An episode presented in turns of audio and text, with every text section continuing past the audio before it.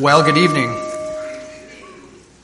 Let's try that again. Good evening, guys. Hey, Merry Christmas. Glad you all are with us here for our Christmas Eve service. If you have a Bible and you brought it, why don't you grab it at this point in time? And if you didn't, don't worry. There should be plenty of Bibles scattered in the pew backs in front of you. And so grab one of those Bibles, and if you will, let's turn to Luke chapter 2. Luke chapter 2, if you will, and uh, we'll begin in verse 4. Luke chapter 2, beginning in verse 4. And while you're doing that, I'm going to ask that uh, you would bow with me for a word of prayer, please. Father, what a privilege it is for us to be reminded um, this evening of the significance that you have sent us a Savior.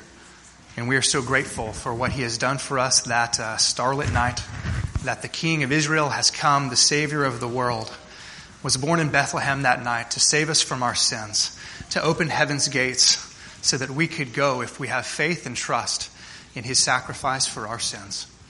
Father, be pleased to illumine our hearts and minds as we turn once again to this familiar story of the birth of Christ.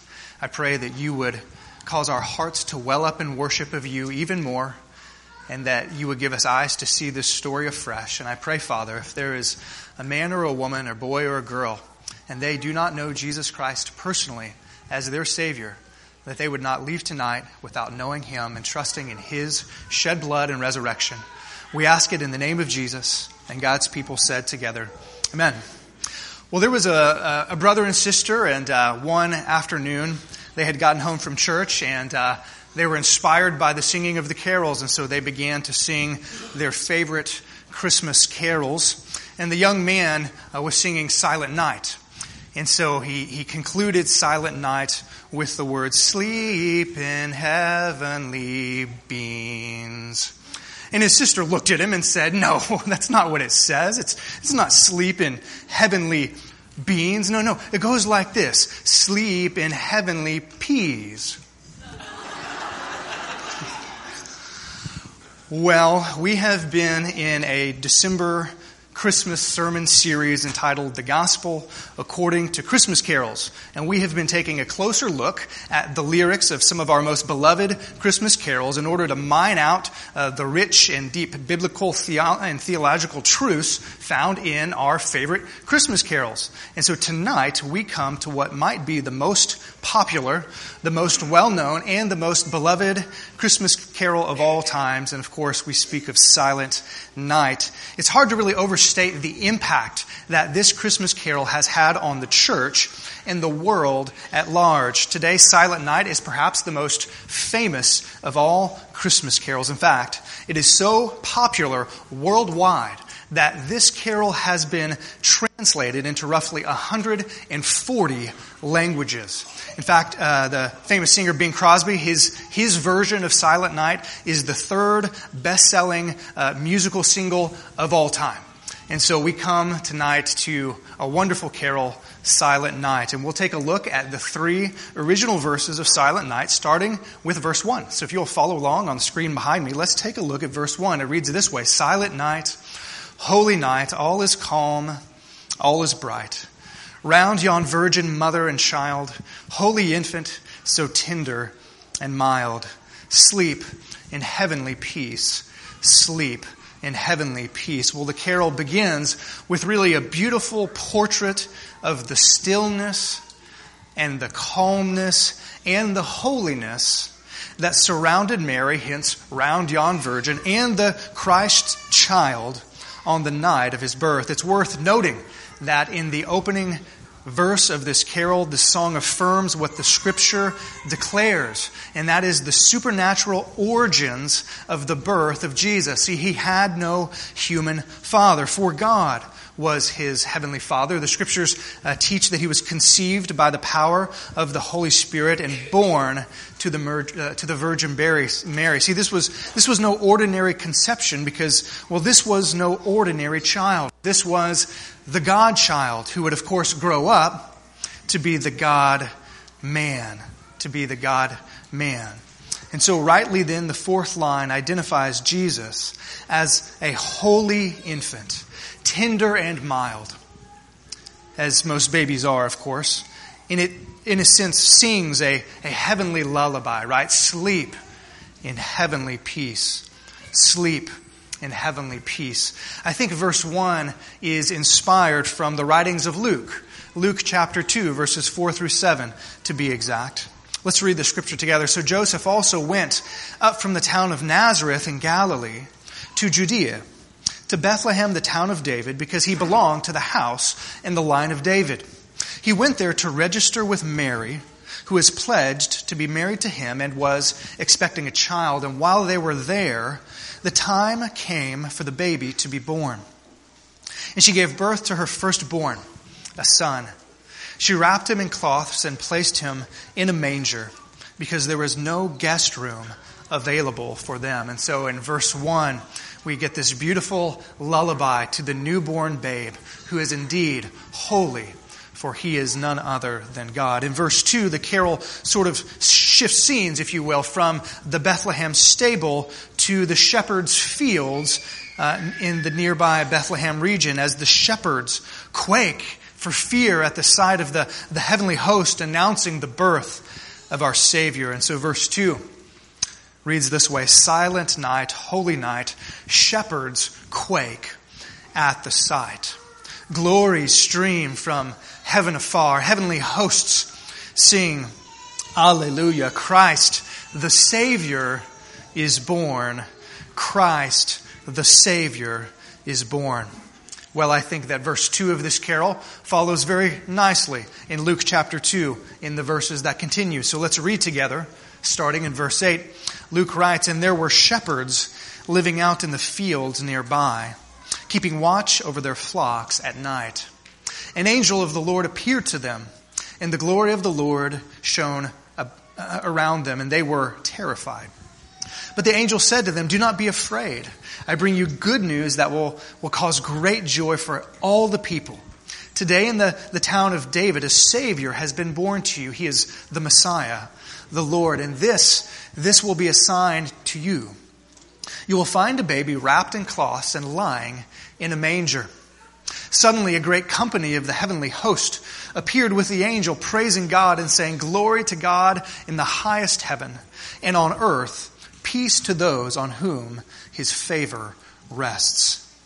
When the angels had left them and gone in, uh, into heaven, the, sh- the shepherds said to one another, Let's go to Bethlehem and see this thing that has happened, which the Lord has told us about. Friends, the news that the angels spoke and sang of that night in the town of David. A Savior has been born to you. Friends, that is what Christmas is all about. It is the celebration of the reality that God the Father sent God the Son to save me and you from our sins. That a Savior has been sent into the world and He is the Lord. He is the anointed one. He is the Master. He is the king. He indeed is the creator of the whole world, and yet in his humility, he added humanity to his divinity so that he could be our Savior. D.A. Carson writes If God had perceived that our greatest need was economic, well, he would have sent us an economist. If, if he had perceived that our greatest need was entertainment, he would have sent us a comedian or an artist. If God had perceived that our greatest need was political stability, well, He would have sent us a politician. If He had perceived that our greatest need was health, He would have sent us a doctor. But, Carson writes, He perceived that our greatest need involved our sin, our alienation from Him, our profound rebellion, our death. And He sent us a Savior. But that begs the question if Jesus Christ was born to be our Savior, well, what is he to save us from? How is he our Savior? Well, simply put, friends, Christ came to save us from our sin problem. From our sin problem. See, to sin simply is an act or a thought or an impulse that is contrary to God's character or his revealed word. Literally, the word means to miss the mark. To miss the mark. Now, I don't know if any of you enjoy a good game of darts. Uh, every now and then, uh, I enjoy a game of darts. And so think of a dartboard, if you will, right? There are uh, circles, and the smallest circle on the dartboard is in the middle, right? And uh, I don't know much about darts, but I know that that is the goal, right? You want to get the dart in the center of the board. And to miss the mark, if you will, to miss the center of the board, well, biblically speaking, that is to sin.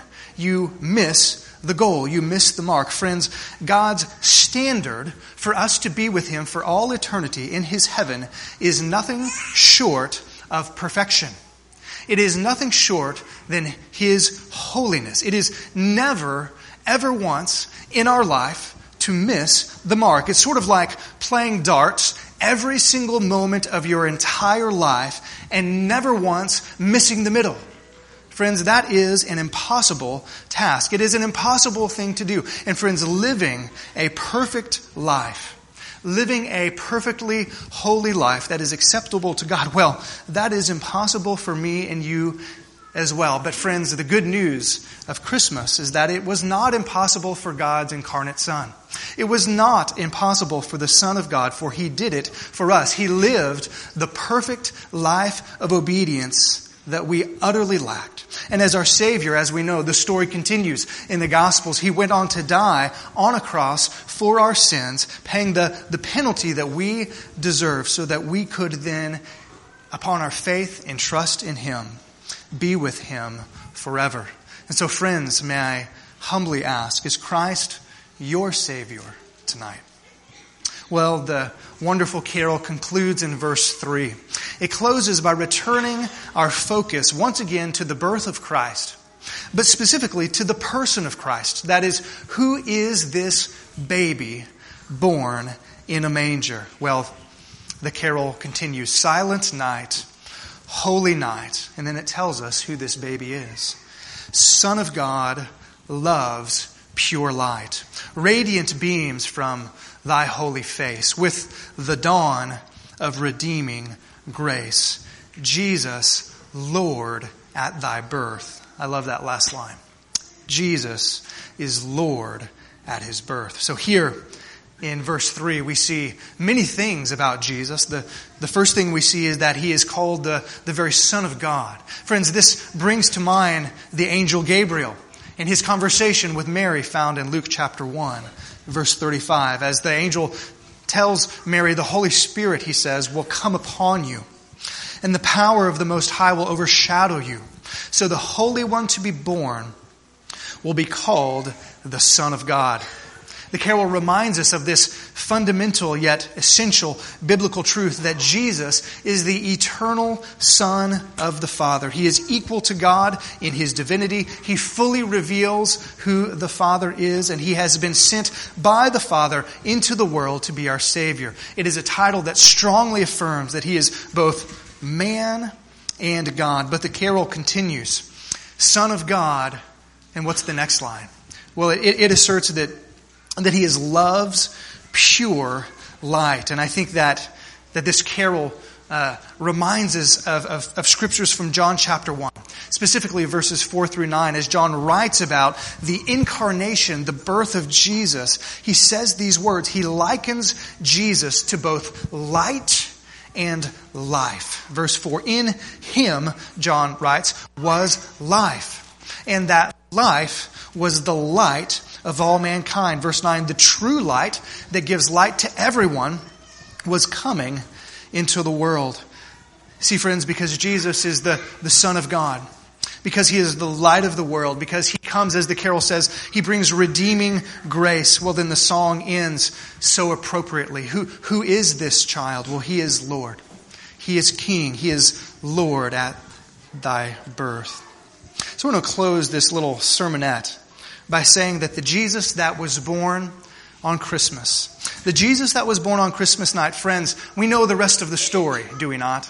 That is, to some degree, the, the beginning of the story of his earthly life, but it continues. And we can read about the life and the ministry and the death and the resurrection and the ascension of Jesus in the gospel. See, friends, Christmas is, is merely the beginning, right? This, this babe who is born to us, well, he grew up. And he grew up to be a man. And he grew up to die on a cross for my sins and for your sins. And so I wonder, friends, if you know this Christ. I want to leave us with a, a question that is posed to us by uh, Bob Deffinbaugh. He says this I fear the babe in the manger is far less threatening than the Christ of the later Gospels, who condemns sin and who speaks of faith in his blood. The baby in the manger is sweet and cuddly and controllable. The baby in the manger is a kind of God in the box, a, God whom we're comfortable to approach, to think about, even to worship. He writes, But the Christ hanging on the cross is not a pretty picture. He is no, he is not, he is not one to whom we are drawn, who, who evokes warm, fuzzy feelings. Many have made much, too much, he writes, of the babe in the manger. Well, because this is the kind of God they wish to serve. A God who is, dis- who is weak, who is, who is helpless, who, who needs us, rather than a God who is sovereign and demands our obedience, our worship, our all.